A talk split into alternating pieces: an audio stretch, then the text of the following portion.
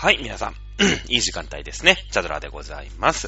さあ、今日もね、お茶と塾やっていきましょう。せーの。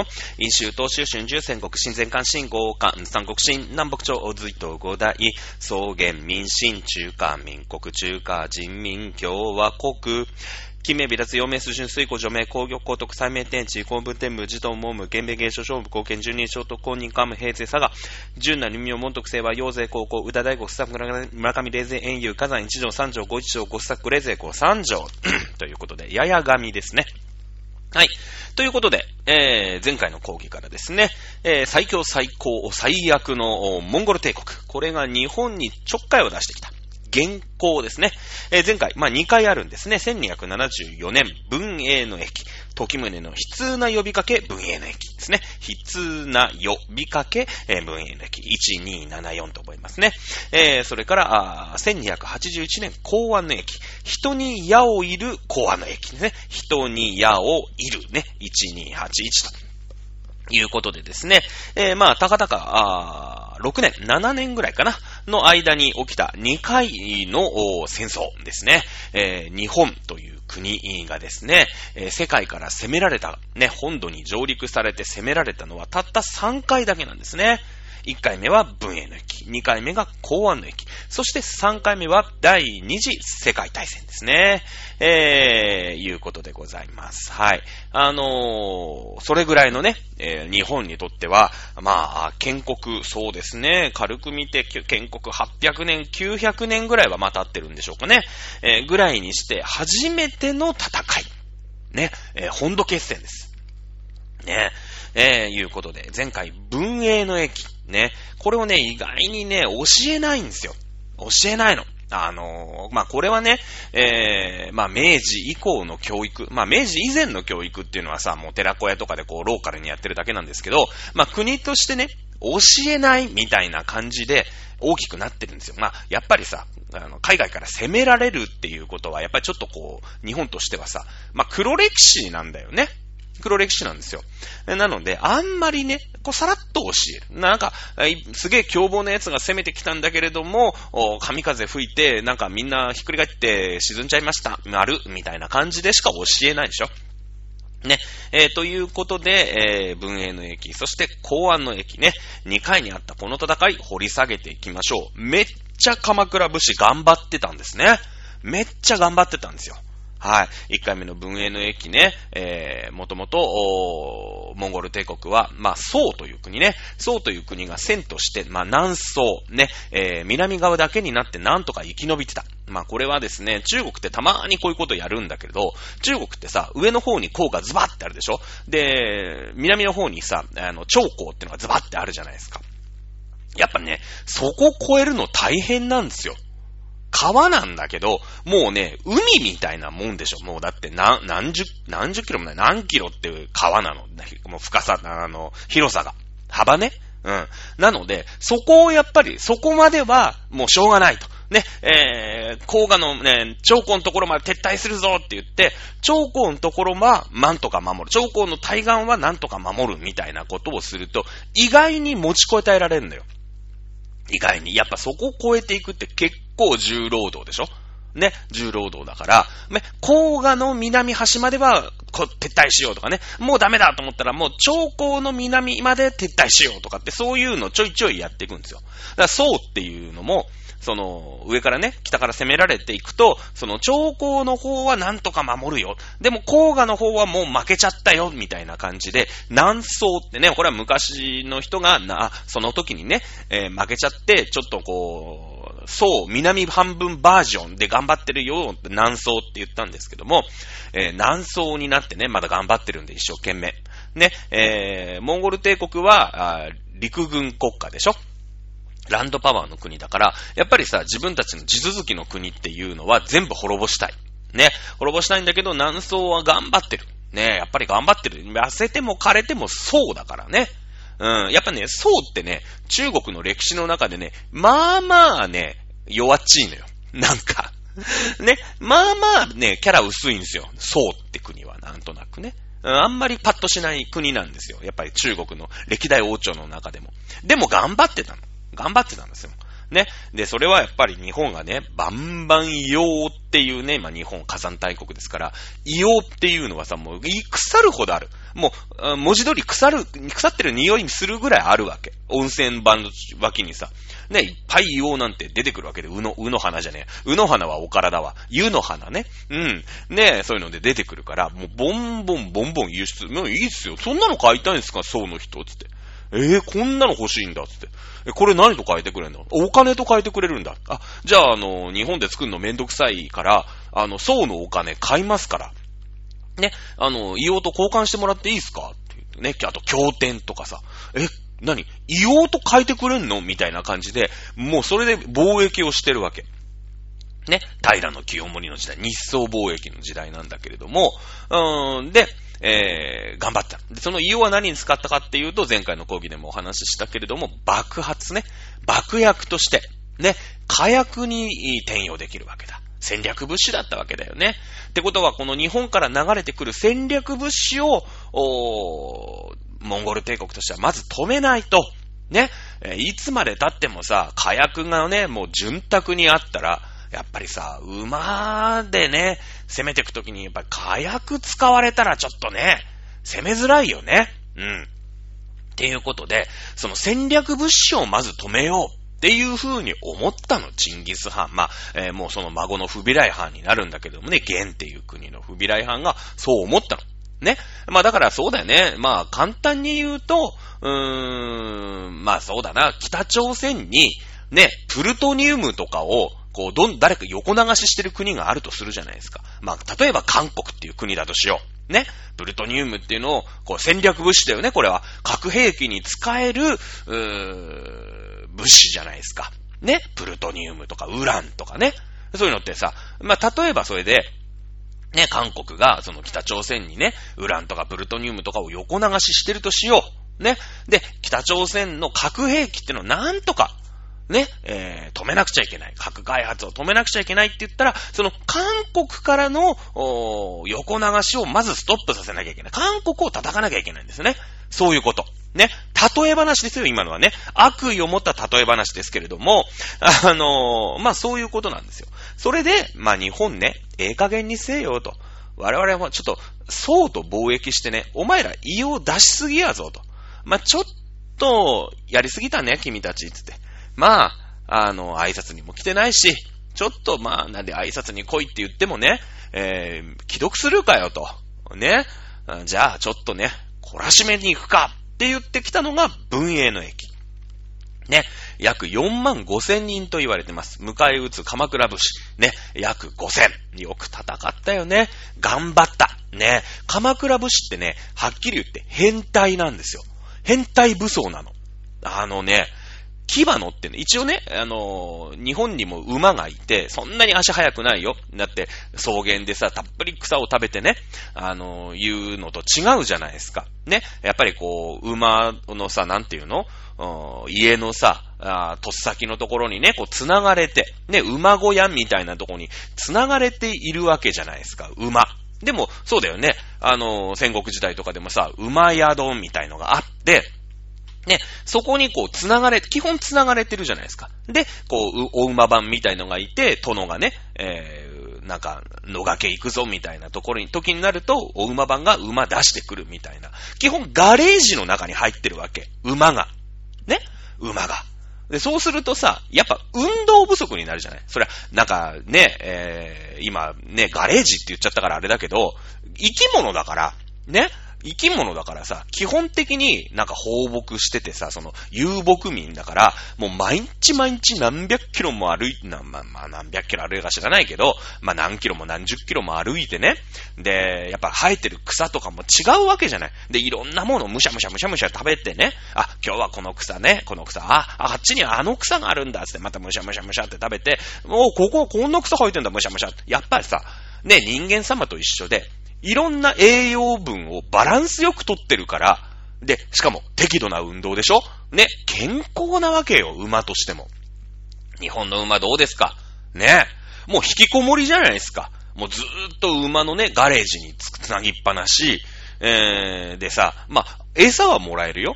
餌はもらえるけど、基本的に、なんていうの、うん、麦わらとかさ、そういう、うんね、稲のわらとかさ、そういうこう、一個の餌じゃない？もうなんか、引きこもるのやつがずーっとカロリーメイト食ってるみたいなもんよ。はっきり言って。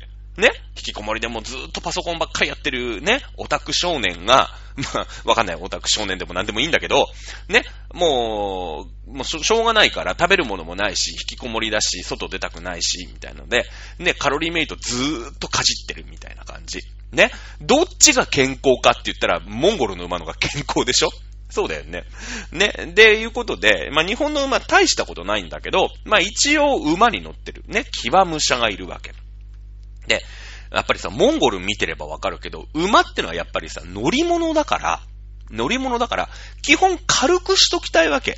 あの、こっちのね、乗る方は。ね、やっぱりさ、あのー、わかんない、天皇賞とかさ、わかんないけど、私は競馬やんないんだけど、競馬のジョッキーとかだって軽いじゃない。ね、軽いからあんだけすごい勢いで、なんか3ハロン何十、何十秒みたいなので、よく知らないんだけど、ね、なんか走ったりするわけでしょ ?1000 メートル1分ぐらいで走るんだよね、競走馬って。ね、じゃないですか。でも鎌倉武士って、まず馬が貧弱。で、その馬に乗る、騎馬武者ね。騎馬武者が、まあ、重装備なの。こんな、こんなことないよ。そもそも走ることを諦めちゃってるわけ。馬って。馬でいることにね。うん。で、あの、ピュンって飛ばすじゃない。弓を飛ばすんだけど、その、やっぱ軽くしない。ね。日本は木が多いから硬い木もめっちゃあるし、で、弓のね、威力を増さなきゃいけないよね。やっぱり弓対弓だから。そうすると、どんどんどんどん弓大きくしていくんですよ。ね。で、やっぱりさ、相手が弓を大きくしてくると、ね、打ち合った時にさ、やられちゃうじゃん。だってすげえ弓が来るわけ。ビューンってのが来る。しかも矢がまっすぐ。ね。もうレーザービームみたいのが来るわけでしょ。日本対日本の戦いでよ。ね。そうなってくると、そのね、レーザービームの狙撃銃みたいな矢を、ま、自分、守んなきゃいけないわけですよ。もうピンポイントに狙ってくるわけ。もうモンゴルみたいに、わーって雨みたいに降らせるね、あの、矢じゃないんですよ。もう、ピンポイント狙ってくる狙撃銃なのを、みたいなのを守んなくちゃいけない守りっていうことは、もう、めちゃくちゃ重装備なわけ。ね多分皆さん、あの、こう、なんだろう、兜を被って、兜もさ、なんか、あの、なんだろう、防災頭巾みたいに、こう、兜の横の首んところまでもうがっちりあるじゃない？なんかこう、ガリガリガリってなんかこう、なんていうの？これ、わかんないけど、肩のとこ守ります。ね、首周り守ります。で、仮面は被ってね、で、兜は被って、で、鎧は重いわね、金属の鎧みたいなの着てるでしょ？で、弓はでかいわ、みたいので、めちゃめちゃ重装騎兵なわけ。日本の鎌倉武士って。変態だから。ね。で、頑張ってさ、追い払ったわけよ。1274年。まあね、えー、文英の駅。ね。で、まあ、で、まあ追い払って、えー、しかも追い払った後、台風来ちゃった。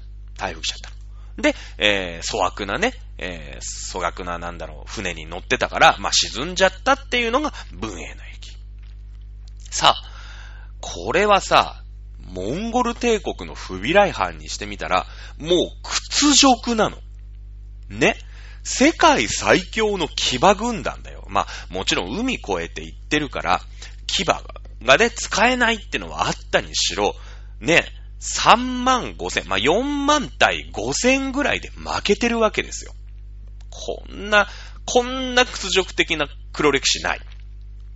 ね、黒歴史ない。で、まあ、もともとその戦略物資を止めるために、えー、宋のをね、やっつけるために日本を叩いたんだけど、負けちゃった。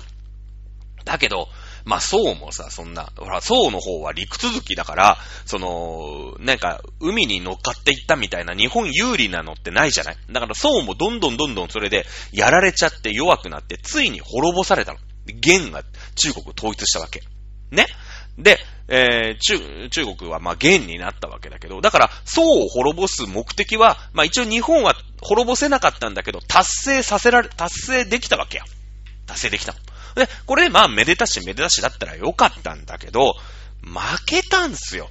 もうね、古典版に負けてるんですよ。ね、3万5千人、まあ、3万5千から4千ぐらいいて、被害がね、約1万から1万5千。ね。まあ、下手したら半分。まあまあ、軽く見積もっても3分の1やられてるんですよ。もうね、戦争で3分の1部隊がやられるってのは、もうね、ほぼ壊滅です、これ。壊滅。うん。全滅、まあ、全滅とは言わないけど、もうほぼ壊滅に近いんですよ。こんな屈辱的な負けをね、えー、不備来藩モンゴル帝国はまあ、食らってしまうわけですよ。うん。で、まあ、そうはね、滅ぼしたんだけれども、やっぱり、日本、ね。えー、まあまあ、それほど取りたいかって言われりゃ取る、まあかなあなあ、みたいな感じなんだけど、まあその、ゲンという国のね、まあ、バイモンゴル帝国に召しかかられたマルコ・ポーロってやつがいて、こいつはさ、あの、イタリア商人の息子だから、まあいろんなことよく知ってんのよ。で、えー、まあその、ずーっとね、そのイタリアとかペルシャとか、まあイランとかイラクとかあっちの方とか、その、まあ、唐とかさ、カンとかさ、そういうのって、もうシルクロードの時代からずーっと交易はしてたわけ。なんだかんだ交易したの。で、あのー、ウラジオストックぐらいのとこが最後ね、シルクロードの最後って、長安とか北京じゃないの。あの、ウラジオストックとかが最後になるんだけど、そこと秋田とか、北海道とか、そういうところでは交易してたの、実は。で、えー、南のね、その上海とか、あの辺から、ふらっとこう、ちょっと分岐する感じで、あのー、北九州とか、神戸とかとも、まあ、繋がってたわけだよね。だから、その、イタリア商人のね、息子のマルコ・ポトは日本のことまあまあよく知ってる。いろんな情報入ってくるんですよ。で、黄金の国ジパングだっていう風に、まあ、あ言ってるわけだよね。東方見聞録だっけ？ね。で、まあ、おそらく、これはあの、中尊寺金色堂を見たんじゃないかっていう風に、まあ、言われてて、それがこう、話が広がっちゃってね。広がっちゃって、ほら、あの、金、金ピカじゃないですか。まあ、その時、金閣寺まだないよね。あの、足利氏が作ってる、その後の室町時代が作ってるわけだから、中尊寺金色堂を見て、なんか、ね、えー、金がすげえ豊富だと。ね。だって奈良の大仏だってもともとは金箔をこう押してあったの。金ピカなんですよ。金ピカ。もう日本ってめっちゃ金取れるの。当時、ね、えー、まあ、室、室町時代とかの金のがん、まあ、世界の流通量の3分の1大体日本産だって言われてる。ね。まあもちろんその後南アフリカとかいろんなところで金が発見されるから、今はそんなことないよ。そんなことないんだけれども、金の一大産地なの。日本って火山立国だから、やっぱそういう鉱脈とかさ、そういうのめっちゃある、めっちゃ豊かなの。で、あのー、また私大好き、大好きジブリの話するんだけど、明日ががさ、おの、金、砂金の大粒でお米を買うシーンあるんだよね。お足じゃないじゃないか。ってね、あの、米、よこしなみたいなね、お足がないんだったら米を返しなって言われるんだけど、地ごぼうが出てきて、節操が見てやろうって、女、これは砂金の大粒だぞなんつってね、砂金持ってんですよ。明日かは。ね。いや別に明日かのさ、あの山奥のね、えー、集落っていうのはそんななんか、あすごい技術があるわけでもなんでもなくって、まあ、工業資源、ね、鉱物資源が、まあ、豊かなところだったんだろうね、おそらくね。うん、あのー、まあ、旅のロギンにしようと思って、まあ、一応価値があるもんなんだなっていうのは、なんとなく明日かも分かったんだろうね。でも、その、まあ、川で、川でね、地金をこう、ギリギリギリってさ、さらうと、まあ、砂金のあんだけのね、えー、まあ、1、2センチぐらいかな、の大粒はさすがになかなかないかもしれないけど、結構砂金は取れたの。日本って。めっちゃ取れたの。で、だから、その大仏作りましょうとか、中尊寺金色堂作りましょうとかっていう時に、その、金箔にしてね、こうガンカンカンカンってやって、すごい薄べったいなもう 0. 何ミクロンみたいなのにして、こう貼っていくっていう作業ができたわけ。だって貴重だったらさ、あんななんか野ざらしのね、大仏殿のさ、大仏に貼ったりとか、ね、金閣寺に貼ったりとか、中尊寺金色堂のさ、こう屋根とか柱とかに貼ったりとかするわけないじゃないですか。いや、それは貴重だよ。綺麗だもんだって。キラキラして綺麗な塗料なわけ。日本にとって金って。はっきり言ったら。ね。で、まあ、そこそこ取れる。で、キンキラキンで、やっぱりこう太陽にこうキラキラキラってなったら、やっぱ綺麗だよね。だからみんなありがたがあって拝んじゃう。ね。で、えー、でも、めっちゃ取れるわけ。めっちゃ取れる。ね。だから、大して日本の中で、その、ありがたみって、なんていうの？この価値ってない、ないわけですよ。ないわけ。で、えー、だけど、その、金が取れないところでは、ね、そんなさ、なんていうの、外、野ざらしのね、大仏に貼ったりとか、ね、あの、家に、まさか家の壁にね、えー、金箔。まあ、金箔っていうのが多分分かってなかったと思うから、あれ全部金でできてるんだって思ったわけよ。イタリア商人は。だから黄金の国ジパングっていう風に言ったと思うんだけれどもね。で、なんとかしてあのキラキラするね、えー、金というものを、まあ、ちょっとあったわけよ。イタリアにもさ、ちょっとあったの、金が。めっちゃ貴重なんだけど、どうやら湯水のように、もうまさに湯水のようにね、湧いてきて、ね、から、皮をさ、シャラシャラシャラってちょっとザルでこしたら、なんかちっちゃいけど金見つかるよみたいなすげえ国あるぞみたいな。ね。で、そい、その、なんか貿易商人とか、たまたま秋田とかさ、たまたまなんかあの山形とかさ、あっちの方で、ね、降り立った人もいるかもしれないよね。うん。たまたま降りた人がいたりとかすると、もう、金でできた家がそこにあったりするわけ。うん。あるのよ。金でできた家が。ね。びっくりする。おったまげるわけよ。で、黄金の国ジパングっていうね、えー、噂が広がるんだけれども、ね。で、えー、この話すると、原稿に行かなくなるな。まあいいか。あの、で、ペルシャ。ね。あの、トルコで、トルコ。ね。ペルシャ帝国はさ、もう金が欲しくて欲しくてしょうがないの。だって、貴重だしさ。ね。もう、どんどん商人に、あの、一番端っこにあるね、ジャパンっていう国。ね。黄金の国、ジパングから、金とりあえず持ってこいって。日本はさ、塗料だと思ってるじゃん。き、まあ、キラキラするから綺麗だよね、やっぱりね。うん、日の光に集まる、当たるとキラキラして綺麗だけど、まあ、基本塗料、綺麗な塗料ぐらいな感じ。だからなんだろうね、折り紙の金みたいな感じだよね、なんかね。ちょっと折り紙の金ってさ、あの、子供の頃ワクワクしたじゃない。あんな、あんなイメージよ。あんなイメージ。ね。あんなイメージなの。で、あの、それ欲しいんすかって言って、ね。あの、もうとにかくさ、あトルコとかああいうギね、あの、イスラムさんは、あもう金が欲しくてしょうがないから、一生懸命集めるでしょ。そっからイスラムから何持ってったかって言ったら、ガラスなんだよね。こう惜しかったよね。もうちょっとこう世界的な価値観っていうのが当時の日本人が分かってればさ、ガラスと金交換しなかったんだけどね。うん。だけどしょうがない。日本では金がいっぱい取れるの。で、逆に、ね、ああいう砂漠地帯よ。イスラム圏では、ガラスはね、結構取れるの。なんでかっていうと、もう砂でしょ砂漠でしょで、その砂漠にね、まあ、たまには雷が落ちることもある。雷が砂漠に落ちると、その電圧だかなんだかの関係で化学変化みたいなのを起こして、ガラス玉ができるんですよ、砂漠に。で、だからその、何ピシってさ、落ちるじゃない落雷が落ちる。落ちた先の砂がガラスになるんですよ。まあ、高電圧、あと高圧力かなんかできっと変わるんだろうね。ガラスになるの。で、それはもうガラスになっちゃったら、それはさ、なんかちょっとロニくべれば、クニュってなって結構こう、加工しやすいじゃないですか。ね。で、それ、日本では、なんだこの透き通った、ね、えー、よくわからない、ね、もの、ね、あの、ガラスの器みたいなさ、水差しみたいのをね、商人が持ってくるわけよ。これは何だと。透き通ってる。こんな綺麗なもの見たことねえって言って金と交換するんですよね。うん、金と交換するんですよ。まあ、やっぱりど、なんその、イスラムの方では、その、砂漠でね、まあもちろん、雷が落ちるっていうのは珍しいんだけれども、その、それでガラスが、まあその落ちた砂がさ、ガラスに変わるんで、あんまり珍しくない。その代わり金珍しい。ね。日本ではガラスは、あ、すげえ珍しい。だけど金は、ただのちょっと綺麗な塗料みたいな感じで、そこで貿易してたんですよ、実は。ね。で、日本でもね、雷落ちるじゃねえかって思うでしょ？思うんだよね。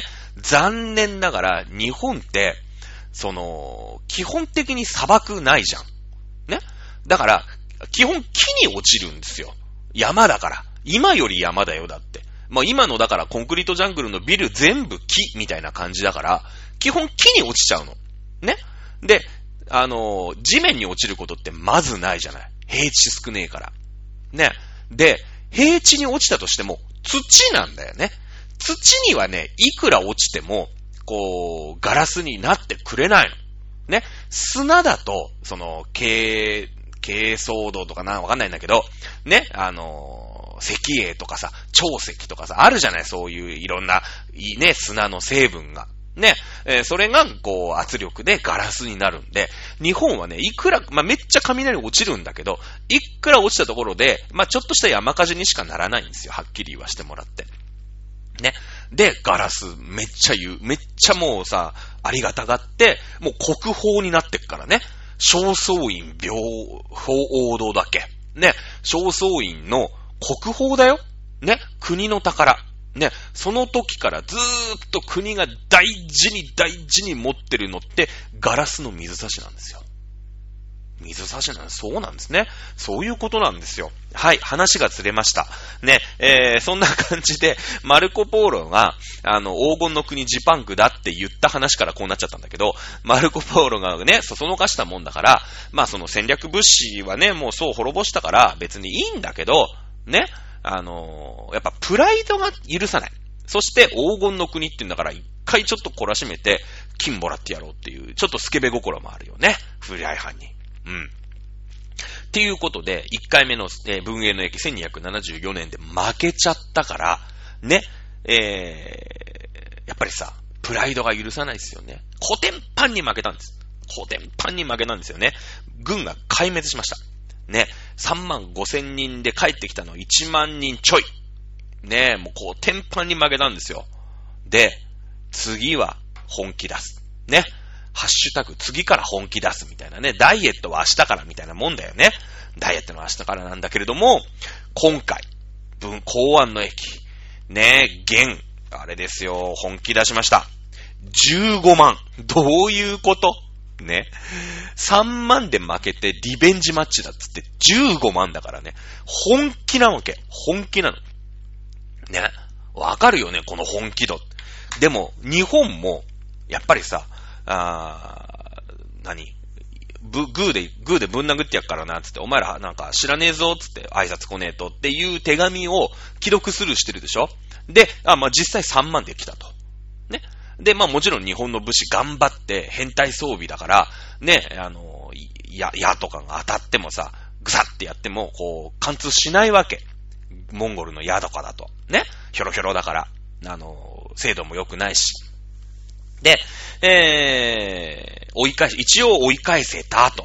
ね。一応追い返した。で、その後、いや、なんか負けといてどの面下げてくるんだって気もするんだけど、また使いが来るの。ね。うん。あの、まあ、その時のさ、書物残ってないんだけども、ね。あの、やっぱ挨拶来いよと。ね。いや、一回ちょっと脅しの、脅しのつもりで攻めたんだけど、ね。俺ら、もうこんなもんじゃないよと。ね。えー、今調校したら許してやるけど、どうなの？みたいな手紙が来る。ね。また北条時宗。今回は、もう、なんだろう、既読スルーじゃないですよ。ね。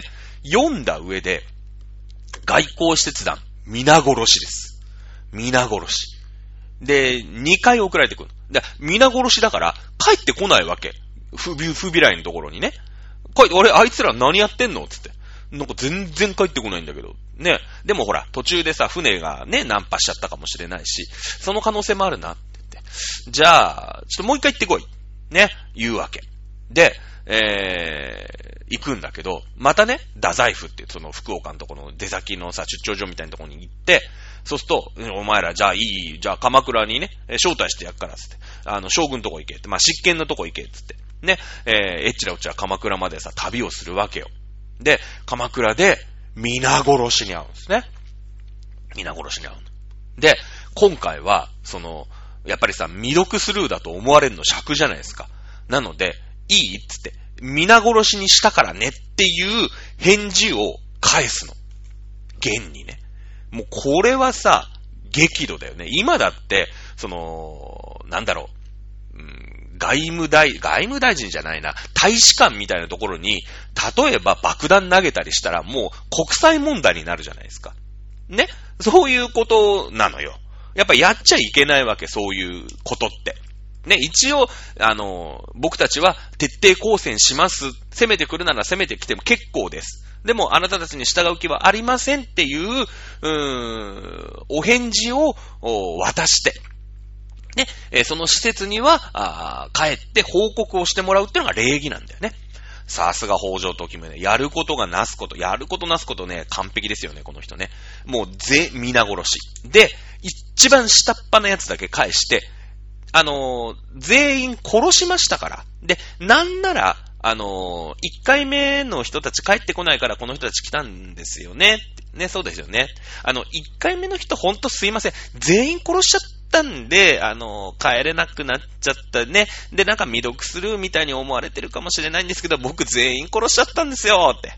ね。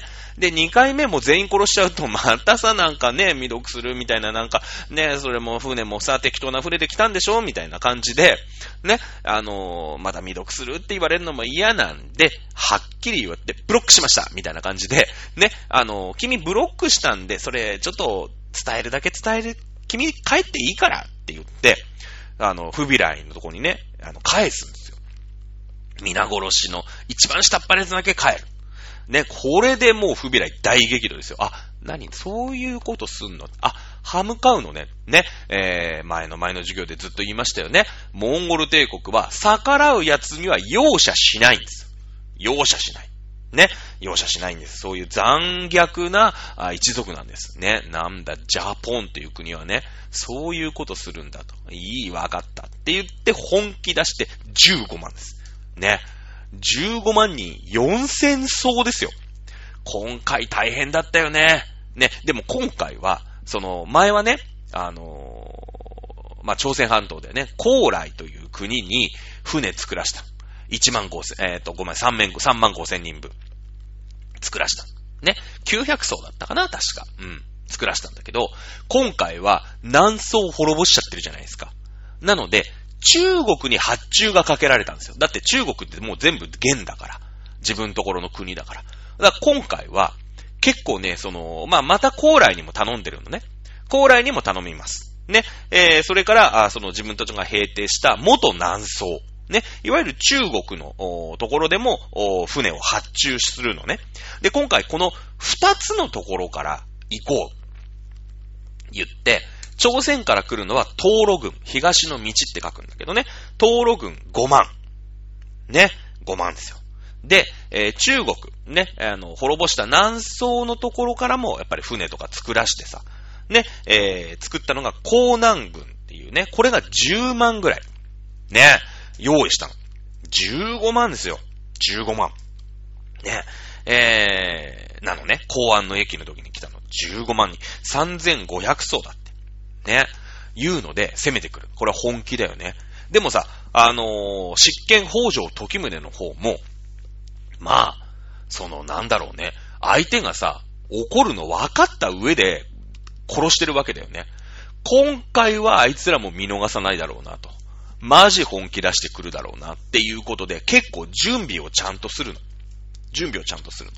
で、えー、まずね、前回のその文英の駅をちゃんと反省するんですよ。偉いよね。やっぱ時宗ね、できる子なんですよ。ね、ど、時宗できる、いい子なの。できる子なんですよ。ちゃんと前、ね、た、勝ったよ。勝ったんだけれども、戦い反省する。戦い反省する。で、前回は、あの、博多湾に上陸を許しちゃったんですよ。ね？博多湾に。まあもちろんその上陸をしてからうまいこと頑張って戦ったんだよ。で、博多にしか来ないの分かってて、博多で待ち受けたんだけど、こう、ね、砂浜にさ、入り江とかに上陸はされちゃったじゃない。で、やっぱ上陸されちゃうと、やっぱモンゴル軍って強いじゃないそれは馬に乗ってなかったかもしれないけれども、強い。強いよね。うん。で、今回は、馬もそこそこ持ってくるだろうと。だって前回さ、馬に乗ったやつが少なかったから、ね、えー、ピンポイントでピュンってさ、日本のレーザービームにやられちゃって、点で縮バラバラになったっていう、勝った理由があるよね。これはさ、モンゴル軍にしてみたら、やっぱこれね、反省する。やっぱ、牙ちょっと少なすぎたな。ちょっと、なんか、貝場とかね、その、干し草とかが、やっぱり、旗こぶのもめんどくさくなっちゃったし、ちょっとお金もかかるから、あのー、まあ、牙ね、えー、2000頭か1000頭ぐらいで行こうかって言ったんだけど、やっぱ俺たちは、馬乗ってたら超強えんだから、馬減らしたのは良くなかった。っていう反省に立つよね。で、反省に立った上で、馬もっとよこすよね。ってなってきたら、今回上陸されたらしんどいぞ。だから、相手の反省をまたそのさらに上に行ったわけよ。時宗は。ねえ、できる子だよね。よかった。これ、時宗、へっぽこだったらね、ほんと日本今頃中国ですよ。ね。でしょ？で、いや、あいつら本当に今回はマジで攻めてくる。と、特に俺ら、俺、ね、あのー、大使殺しちゃったし、みたいな感じだよね。ね。いうことで、あの、上陸させちゃダメなんだと。これね、あのー、そうなんですよ。今でもそうなの。やっぱね、上陸されたらダメなんですね。取り返すのはもうね、何十倍の努力もいるの。これは、例えばさ、尖閣とかもそうなんだけども、今一生懸命なんかバチバチやってるじゃないですか。ニュース見てもなんとなくやってるじゃないですか。ね。上陸されちゃったら、それ追い返すのすごい大変だ。ね。上陸されちゃダメなんです、とにかく。っていうことで、石類って言ってね、その、石の、なんだろうね、防波堤でもない、なん、なんて言うんだろう。こういう、こう、山だよね。山。ね。簡単には上陸させないように、その、砂浜のところに、でっかい、まあいい、なんだろう、うーん、石段みたいなのを作るのね。ただの石段じゃないよ。だって、今回さ、その、やっぱ、博多湾、ね、博多湾に来るの分かってたでしょ？向こうも補給が大変だから、その3万人だか5万人だかの軍隊を食わせなきゃいけない。現地到達しなきゃいけないから、な、へっぽこなね、えー、変な入り江のさ、なんか漁村、30人の漁村ですみたいなところに行ったって、そら、ね、3万人がただただ飢え死ぬだけじゃないですか。ね、飢え死ぬだけですよね。ね、だから、その、現地調達するには、その3万人の部隊、文営の駅の時よ。3万人の部隊が食えるような感じで、えー、現地調達をしなきゃいけないから、博多にしか来れなかった。それは時宗分かってて、博多ピンポイントで守った。ね。これ、えー、モンゴル帝国側、どう思います？こな、ね、前回文営の駅負けたのは、やっぱさ、あの、確かに、博多にしか上陸できないっていうね、こっちの事情もあった。ね、あんまり兵糧持ってかなかった。ね。で、一番、まあ、人口もいるんだけど、一番守りを硬かった。ピンポイントであいつら守ってきたから、そこに5万人行って、やられちゃった。ね。ここ反省しなきゃいけないってモンゴル帝国考えるじゃん。じゃあ、今回は兵糧いっぱい持ってって。ね。だってさ、前回の文営の駅の時は、あの、南の方でね、まだ南宋と戦争中じゃん。二正面作戦になっちゃうじゃん。だからそんな兵糧とかもさ、潤沢に使えない。だけど今回はもう南宋滅ぼしちゃった。戦争どこにもない。ないよね。ない。ね。もう日本だけ相手にすればいい。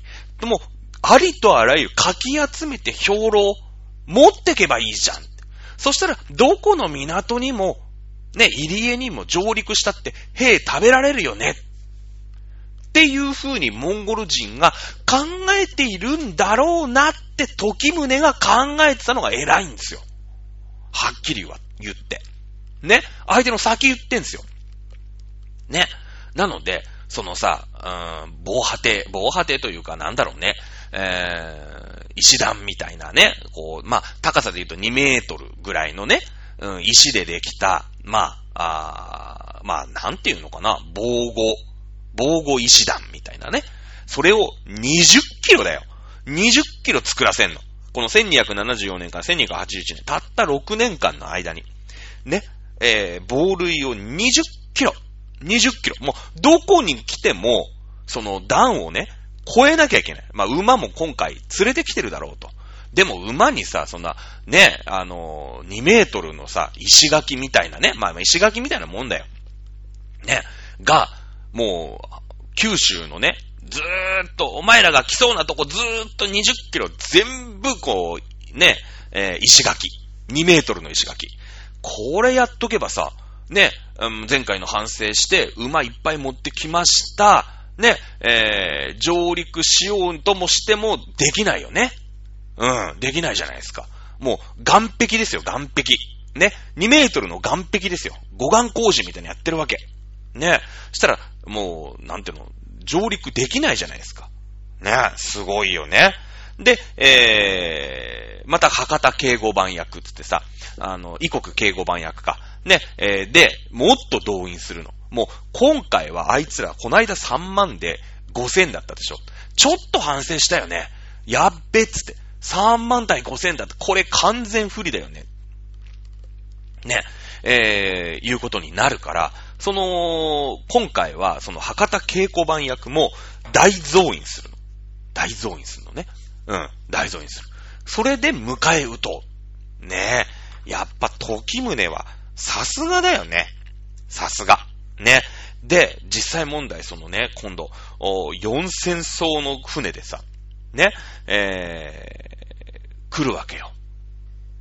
港湾の駅。ね。その、今度2箇所か、2か、2方向から来る。で、朝鮮の方から来るのが、東路軍。ね、5万。ね。でから、あ滅ぼした宋、南宋の方から来る。まあだから、あそうね、中国の南部ね、から来るのが10万。ね。で、えー来るわけ。で、でもね、今回、その、石垣がさ、ずらーって20キロ。ね、結構、20キロって言ったら結構よ。結構。ね。なので、上陸できないんですよ。で、その地続きの鹿の島っていうところに、一旦、まあ、そこはなんとかさ、その、上陸できそうだったから、なんとかそんな、偏僻なところにしか上陸できないのね。鹿の島まで撤退するんですよ。な、まあ、島だからさ、ね、あの、地続きじゃないから、まあそこはね、えー合流したって。まあもちろん、今回も、おー津島、それから壱岐、全滅してます。ね、たった6年間、7年間で2回全滅するんですよ、島が。ね。島が2回全滅しちゃうんですよね。ほんと、ほんともうだから最前線の最前線。もう今で言ったら、もう、なんだろう、尖閣諸島とか、竹島とか、ああいうところみたいな感じだよね。うん。ね、本当にまあ、無ごたらしい死に方をするんだけれども、ね。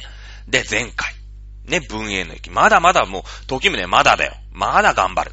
ね。時宗はさ、文英の駅の時に、まあ確かに鎌倉武士って、その変態装備でね、あの重装備すぎて、こう、モンゴルの方がビューンって、やっぱり弓撃ってくるんだけど、ね、えー、なんとか持ちこたえた。だけども、やっぱりモンゴルってさ、その集団戦法うまかったよね。ね。えー、日本って、割とその、一騎打ちみたいなね。やあやあ、我こそはなんちゃらかんちゃら、うーんなんとらかの神、時宗、まあ、時宗じゃないんだけど、なんとかである、みたいな。いざ尋常に勝負、みたいな感じで、結構、一騎打ちとかさ、そういう礼儀みたいなね、武士道みたいなのが、もうちょっと根付いてて、その、一騎打ちとか、そうね、あのー申し、申し出るわけよ。もう、モンゴル、文英の駅の時に、そのモンゴル人がさ、こう、何、砂浜にわーってもう上陸しちゃうじゃない？そうすると、こっちのね、大将がさ、トコトコトコって、ちょっと前に出るわけ。ね？あの、軍、軍のさ、一番前線に出て、大きな声で名乗りを上げるんだよね。やーやー我こそは、ね、えー、なんちゃらかんちゃらの、なんとかである、みたいなね。いざ尋常に勝負ったら、相手の、相手が出てくればいいんだけれども、これ、い、あの、武士道とかさ、正々堂々なんてのは日本の中で戦争してたから、ガラパゴスなんだよ。ガラパゴス戦法なわけ、はっきり言って。ね日本の中ではそれでこう、うん、一対一対、まず一対一で切り合って、まあ、勝負がついて、そしたらみんながわーっていくみたいな、そういう感じの戦いだったわけ。でもこれってガラパゴスだったから、モンゴル人でしょそんな、ややー我こそなんつってて、まあ日本人の日本語なんか分かってないと思うから、あ、何あいつ出てきたつってビュンって撃って、そいつ殺されちゃう。で、結構大将みたいなさ、その、侍大将みたいなやつが殺されちゃうわけね。ね。この、一騎打ち、なんか正々堂々一騎打ち作戦、これ良くなかったよね。ね。あの、あいつらは、本当もう、日本の中の戦いでは、なんかそういう正々堂々とかさ、一騎打ちとか、まあそういう名乗りをね、あげようみたいなのも、うん、通用してたけど、あいつらまず言葉も通じねえし、ね、あのそんな前に出たら撃たれちゃうから、この個人戦、ね、あの、ワンマンプレイやめようってって。ね。これちょっと徹底させてもらえる？つって、時宗くん言うわけ。ね。で、やっぱりさ、その、もともとね、そういう、例えば上級の乱とかさ、あるじゃない、いろいろ戦いがあったわけよ。鎌倉時代もね。鎌倉の、そうそう。で、えー、そういう中で、まあ、戦いとはこうあるものだ、みたいなのが、やっぱ武士の心の中にあるわけよ。やっぱ一騎打ちをしたいの。武士のプライドにかけて。ね。だけど、それはもう時宗が、絶対やめろっつって。ね。あいつらもう何考えてるかわかんないし、あいつらに卑怯とかそういうのねえからっつって。で、とにかく今回はもう卑怯でも何でもいい。正々堂々とやって負けちゃ絶対ダメなんだよ。日本人って結構さ、正々堂々とやったら負けてもいいですよみたいな風潮ちょっとあるじゃない。今も私たちの DNA に少しあるよね。なんか。ね。な、なんだろうね。例えば高校野球とか見ててもさ、えー、その松井秀喜にね、ずっとすごい前の話なんだけど、歳がバレるけど、ね、4打席、5打席連続敬遠して、勝ったのはどうなの？みたいな。でも、勝ったわけじゃん、星稜高校に。松井っていうすげえバッターがいるから、そいつとは勝負しないで全打席敬遠して、勝つ。ね。これは、正しいか正しくないかって言うと、やっぱり批判あるよね。なんか正々堂々と勝負しろ。負けたっていいじゃん。ね。正々堂々と勝負しろよ。っていう風潮あったじゃない。今でも私たちの心にあるよね。ね。もちろん、時宗の心の中にもある。日本人だもん、時宗。だけど、ね。言ったら今回は絶対に負けられない戦いなんですよ。テレビ朝日のサッカーじゃないけど。絶対負けちゃいけないの。もう、卑怯でも何でもいい。ね。今回負けたら国を失う。日本が日本じゃなくなるんだぞ。いうのを時宗分かってるんですよ。危機管理能力だよね。危機管理能力。素晴らしいよ。今のね、政治家に欲しいよね。うん。特に立憲なんちゃら党とかさ、社民なんちゃら、社民なんちゃら党なんかないな。社、シャニャンタラ島とかさ、ね、共産、共変町とかさ、いうとこに欲しいよ。ね？絶対に負けられない戦い。ね、中国があんだけ尖閣諸法を動してるのに、ね、日本は憲法9条があります。ね、平和憲法を守ってさえいれば絶対に日本は負けません。ね、こんな生っちょろいこと言っていけない、言ってちゃいけないんですよ。絶対に負けられない戦いだって時目で分かってたんですね。時宗分かってたんですよ。まあ、このね、この2回の原稿で、あのー、培われた日本人の平和への根本的な問題点が、この先ほど言った立憲なんちゃら党とかね、社民党とか共産党のこう DNA にすり込まってるっていうのはまたちょっと次回やろうかな。その話はね、また次回やっていこうかなと思いますけれども、ね、このやっぱり危機管理能力だよね。いいかお前ら、絶対ワンマンプレイすんじゃねえっつって。ね、もう、お足軽だろうが、対象だろうが、集団から絶対外れるな。ね。で、その代わり、あちら、あいつらさ、やっぱり弓でピュンピュンピュンピュン撃ってくるんだから、ね、集団戦法で、もうさ、ね、あの、盾をね、ずーっ、縦、縦ブスマみたいな感じですね。縦ブスマなんて言葉ないんだけど、縦をもう一列にザーって、舞台中縦みたいなので、まあ、あのー、イメージとしてはあれだよね。浅間山荘に突撃するときの機動隊みたいな感じで、カリオストロの城にさ、ね、あの、埼玉県警の機動隊突撃するじゃん、銭形さんと一緒にね。あの時のあの感じだよね。もう盾持って、みんなで行く。そしたら弓怖くないでしょね、一人でも首出したらそれ撃たれるぞ。分かってたんですね。今回は絶対に負けられない。ね、そのやっぱりさ、やっぱり侍大将として、相手のね、大将格と一騎打ちをして首取って、ね、手柄を上げたい。わかる。俺も武士の端くれやと。ね、北条のね、時宗やと。わかるけど、ね、今回絶対に負けられない戦いなんだと。あいつらマジで本気出してくるぞ。本気出してきて15万だからね。本当に本気出してきたんですよ。馬もいっぱい連れてきたんですよ。ね？今回ほら、南宋がなくなってるから、馬ももういっぱい連れてこれるんですよ。補給あるんですよ。ね？この間、ね、あのー、兵糧がね、ない。現地調達だから、博多にしか上陸してこれないの分かってたから博多ピンポイントで守ったんだけど、今回あいつら兵糧めっちゃ持ってくるぞと。ね。もうその南宋とも戦争してないし、一点集中、もう日本をぶっ倒すために本気で来るぞ。ね。なので20キロ石垣作るぞ。ね。その防、防波堤っていうんですか？護岸工事やるぞ。ね。あいつらが普通に船で来ても、その2メートルのさ、コンクリ、まあ、コンクリートっていうかね、石なんだけれども、今でもさ、普通に船ね、ついてもさ、護岸工事でさ、2メートルもコンクリートもまれたら、盛られたら入れないじゃないですか、その港。入れないですよね。もう断崖絶壁じゃないですか、はっきり言って。そういうことですよ。これ20キロの工事やったんですよ。ね。で、その鹿の島って、今陸続きになってるんだけど、当時島、ね、鹿の島っていうところに、一旦この、おー5万人、最初ね、登録軍だけつくんだよ。本当はね、合流して15万人で一斉に攻めようって言ったんだけど、ちょっとね、やっぱほら、あの、基本言うても、朝鮮軍と南宋軍なわけ。なので、まあ、その、ちょっとね、そのコミュニケーションの能力、その、やっぱあるじゃない？ね、その、なんだろう、に、日米韓合同軍事演習みたいな、そういうのじゃないじゃない？なんか、軍事同盟とか結んでるわけじゃないから、その、やっぱね、レーダーとかさ、そういうのないから、ちょっとね、遅れちゃうの、江南軍が。で、東路軍だけね、実はなんかちょっと先に着いちゃう。その、本当は待ち合わせの時間決まってたんだけど、江南軍ね、ちょっと遅いんだよね。遅いんですよ。で、えっちらおっちらなんかね、まあ、その、もう、東路軍が日本に着いてる時に、やっと江南軍は中国から出る出ないみたいな感じぐらいのタイミングだったのね。うん。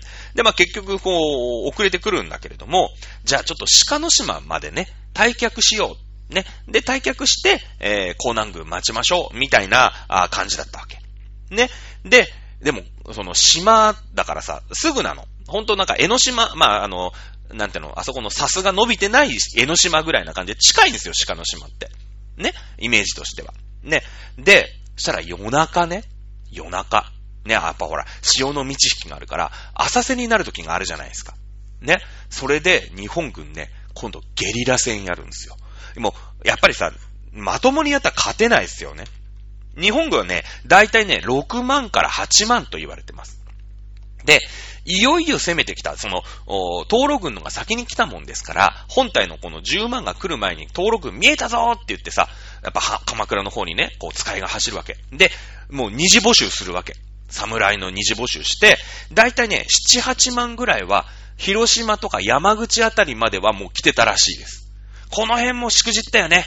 一気に15万で来れば、なんとかなったかもしれないんだけど、そっぱなに、あ、来たやっと、やっぱ来たな、あいつらっていうのが分かっちゃったから、こっちも準備できたんだよね。そのぐらいちょっと鎌倉武士ね、素早かったんですよ。ね、江南軍。で、これね、江南軍も、その鹿の島で待ってるのに、あの、長崎に着いちゃったの。この江南軍が。まあ、ちょっとなんか波にね、あれの、潮にこう、流されちゃったんだろうね。平戸に着いちゃった。で、そんなんでなんかちょっとこう合流ができないみたいので、ちょっとなんかう、うだうだうだうだやってたんですよ。ね？で、えー、なったのね。で、その、そしたらさ、その、ゲリラ戦をやるわけ。その鹿の島っていうところに、その、東路軍ってね、朝鮮軍がさ、攻めて、まあその、野営してるわけ。島に一応陣取ってるわけ。ね？そしたら、まあ、こう、潮の満ち引きとかはさ、もう日本人だからお手のもんでしょ？ね？そうすると夜ね、ゲリラ戦を仕掛けるのはやっぱりさ、少ない人数、まあ、5万と日本軍6万だったらなんとかなんとかなるよね。まだ戦えるよね。江南軍来なかったらね。15万対5万だとなかなか厳しいかもしれないけど。5万対6万でゲリラ戦したける。ね。そうすると、日本勝っちゃうのよ。やっぱ、血のりもあるし。ね。で、えー、相手がさ、やっぱ集団戦法でこうやって組むときにはさ、やっぱりもう鹿の島はもう島になっちゃってる。やっぱりその、道引きの関係があるでしょ？ね？そうするとその、いいところでさ、日本バーって引くんですよ。で、そうすると、なんだろう、あの、島になっちゃってるから、まあ、取り残されちゃうよね。で、そういうのをずーっと繰り返してるわけ。繰り返してる。で、そんなこんなで、どんどんどんどんその元の軍っていうかその、東路軍ね、朝鮮軍が、あのー、なんだろう、疲弊していくわけ。で、なんか最初はさ、あ駅っていうところでね、えー、合流しようなんて言ってたんだけど、平戸に着いちゃったりとかで、もうああでもない、こうでもないって、なんていうの？もうやってるうちにね、やってるうちにですよ。で、えー、日本、こう、ゲリラ戦で戦ってて、もうヘトヘト。ね？で、そこで、やっと、やっと集まれましたねっていう時で、もう、やっぱりこう、コミュニケーション不足があるから、ね、あの、一回その鹿の島の沖合で集合するわけ。ね。その時に、で、ああでもない、こうでもない、今までこうやってました、ああやってましたっていうのをやってるわけ。1ヶ月ぐらい。で、またお決まりのパターンよ。台風よ。ね。北九州でね、海で1ヶ月2ヶ月いたらね、台風来るんだわ。はっきり言って。神風でも何でもないんですよ、実は。ただの気象現象なの。ね。うん。あの、多分博多の人言ってると思うよ。ね、あの、夏場に2ヶ月も海にいたら、それ台風来るよって思ってると思うよ、多分ね。うん。そんな感じで、まあ、あ沈んじゃうんだよね。船沈んじゃうんで。今回はさ、その、江南軍。ね、江南軍の船っていうのは、あの、南宋、宋で作ってるでしょ？ね、中国で作ってるから、結構ちゃんとしてるのよ。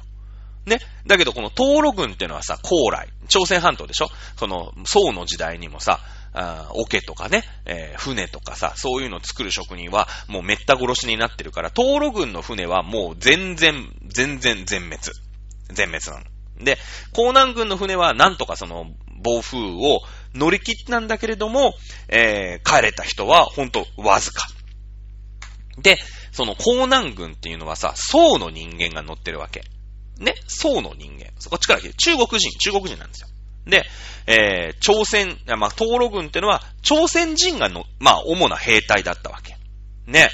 江南、やっぱさ、この辺でね、民族の感じが出るんだけれども、あのー、江南軍は、まあ、まともな船があるから、えっちらおっちら帰るわけ。もうしょうがない。ね、えー、船も随分ダメージだし、これちょっとしんどいなって言って帰っていく。ね、えー、東路軍、朝鮮人は、もう沈んじゃってるでしょ、船が。しょぼいから船がね。で、もうその辺に浮かんでるわけ。浮かんでんの。だけど、江南軍は助けなかったんですよ。見殺しにしたんですね。見殺しにしたんですよ。うん。まあ、この辺はさ、やっぱり、こう、多国籍軍というか、まあ、混成軍っていうね、そのモンゴル、まあ、元として来たんだけれども、二手に分かれてね、えー、朝鮮人の、軍隊と、ね、それから元南宋の軍隊とっていうところに分かれて、この辺のコミュニケーション不足っていうのがあったんでしょうね、おそらくね。うん。さあ、そんな感じで、なんとか、やっと、まあ、時宗がね、の作戦勝ちですよ、はっきり言って。やっぱ、相手がこう考えてくるだろうから、こう守る。こう考えてくるから、こう守るっていうのを、すべてこの人的確にやりました。まあもちろんね、えー、早死にしちゃうんですよ。ね、えー、公安の役が終わるのが1281年、えー、そしてそっから3年後、1284年、た、えー、わずか32歳で、北条時宗はこの世を去ります。ねえ、もう、原稿に始まり、原稿に終わると言ってもいいですよ、時宗さん。いや、よかったですね。このスーパーヒーロー、北条時宗、えー、が本当にね、よくやったから。この未曾有のですね、えー、日本の大ピンチ、乗り越えることができました。ねえ。えー、まあね、その後、もちろん、まあ絶対に負けられない戦いでさ、まあ、弦は来るわけなんだけれども、まあ負けたわけで、古典版に負けたわけです、また。ね、もちろん、まあ、あの、最後の最後のとどめさせたのは、あ台風だったんだけどもね。うん。えー、やっぱりさ、また攻めてくると、まあ、こっちは考えるよね。で、弦の方も考えてたの。もう、本体すら許さねえっつって。次、もうマジ次はねえぞ。ほんと次、マジ、あの、本気出す。ね。今回いろいろさ、えー、朝鮮方面、それから中国方面から2回、2箇所から、ね、えー、軍を出発したんだけど合流できない。あと、日程が合わない。こういうミスあったよね。うん。それから、やっぱりね、高麗の船ダメなんだよねっていう問題。だって2回ともさ、暴風雨で船が全部沈んじゃうっていう、う負け方をしてるわけでしょ。これ朝鮮の船ダメだね。で今回は、ね、えー、全部南宋から、まあ元南宋から、宋の船だけで行こうみたいな感じで、向こうも考えるじゃないですか。考えてたんですよ。だけれども、まあ、あ歴史のね、えー、面白いところなのか何なのかわかんないんだけれども、ここで疫病が流行っちゃうんですね、現。まあ、モンゴル帝国で疫病が流行っちゃうんですよ。で、もうね、えー、まあ、コレ、コレラじゃなかった、えっ、ー、と、ペストなんだけれどもね。これはもう、ペストっていうのが流行っちゃった、大流行しちゃった。ヨーロッパでも流行った。まあ、これはモンゴル帝国、そのね、えー、ロシア風味の国だったり、ドイツ風味だった国だったりとかねさ、あのー、まあ、キプチャクハン国とかさ、チャガタイハン国とかさ、まあ、そういうのをね、昔言ったよ、あったよね。チンギスハンのお兄ちゃんたちが、勝手にこう、俺たちのどところだぞ、みたいな感じで、独立国にしてるんだけれども、あのー、もともとね、中国の、ま、あ中国発祥の病気らしいんですよ。実は。ね。で、それがね、大流行した。やっぱりほら、モンゴル、まあ、一つ一つのさ、なんとか国、なんとか国って分かれたんでしたけど、大モンゴル帝国で、そこでのやりとりは活発でしょね。そのブロック経済みたいなもんですよ。イギリスとイギリスの植民地みたいな感じで、こういう、こう、やりとりはすごい、あの、いっぱいあるじゃないですか。で、そんな中で、えー、ヨーロッパにね、あの、ペストが流行っちゃうんだけれども、これ中国でも大流行します。まあ元の元だからね。まあ今のだから、ね、えー、コロナみたいなもんですよ。もう武漢から発生しましたみたいな感じ。まあ大体ね、あの、世の中大体中国からね、病気って起きるんですよ。これなんかあるんだよ、多分。ね、なんかある。うん、多分。知らんけど。で、えー、現でも大発生しちゃうの。6人にね、4人、まあ、5人に4人ぐらい死んじゃうんですよ。で、もうどうしようっていうことになるよね。やっぱ弦としても。うん。で、日本攻めてる場合じゃなくなっちゃった。で、自分たちの故郷、モンゴル、ね、いわゆるモンゴル平原では、全然人が死んでないっていうのが分かったんですよ。なぜか。密じゃないよね。密じゃないんですよ、モンゴル平原って。遊牧でしょ？ね。もう人がいない。草が生えてるっていうところを求めてみんながバラッバラに移動するじゃないですか。ね。それで、やっぱり、田舎帰ろう。ね。東京、ね、東京出てきたけど、東京さ出てきたけど、やっぱ東京怖えとこだ、つって。新潟消えるか、つって、帰っちゃうわけですよ。ね。それでね、えー、まあ、あ3回目ね、日本を攻めるということは、まあ、ありませんでした。ねえ。ー、まあね、えー、これが1281年公安の駅というところになります。まあもちろんね、日本は勝ちました。ただ、勝ったんですけれども、まあ、いわゆる引き分けみたいなもんだよね。もちろん追い払ったんで、勝ちは勝ちですよ。その宣戦布告してきたのを追っ払ったわけですから。ね。えー、ですけれども、まあ、あどっかの領土を分取ったわけではないわけですから、まあ、いわゆるひた引き分けというかね、投領みたいな感じになるわけです。まあ、この原稿、まあ、一応ここを、心、なんていうんですか、えー、なんとかね、追い払うことには成功したんですけど、これが、あ鎌倉幕府の滅亡につながっていくということになっていくわけですね。さあ、あ今日はね、えー、このぐらいにしておきたいと思います。せっかく鎌倉時代、ね、その原稿というところ、まあ、やってね、その鎌倉時代にスポットを当てているんで、まあ次回ね、えー、メールが特になければ、じゃあこの鎌倉時代、ね、えー、意外にみんな知らないでしょ。だこの頼朝義経のとこしかみんな知らないよね。なんか、ケツの方あんま知らないじゃないですか。ね、原稿があったよみたいなところとか、ね、で、なんか、室町もいまいちみんな知らないよね。なんでかっていうと戦国時代がもうさ、スリルとサスペンスに満ち溢れてるじゃない。で、大河ドラマも基本的には戦国時代か幕末だったりするから、ね、えー、まあ、その辺だよね。ちょっとこう、歴史のね、えー、スポット、抜けてるところあるよね、やっぱりね。えー、にな、エアポケットみたいになってる、まあ、鎌倉時代、それから、あ室町時代、この辺やっていければなというふうに思っております。さあ、今回の授業以上でございます。また来週お楽しみください。さよなら。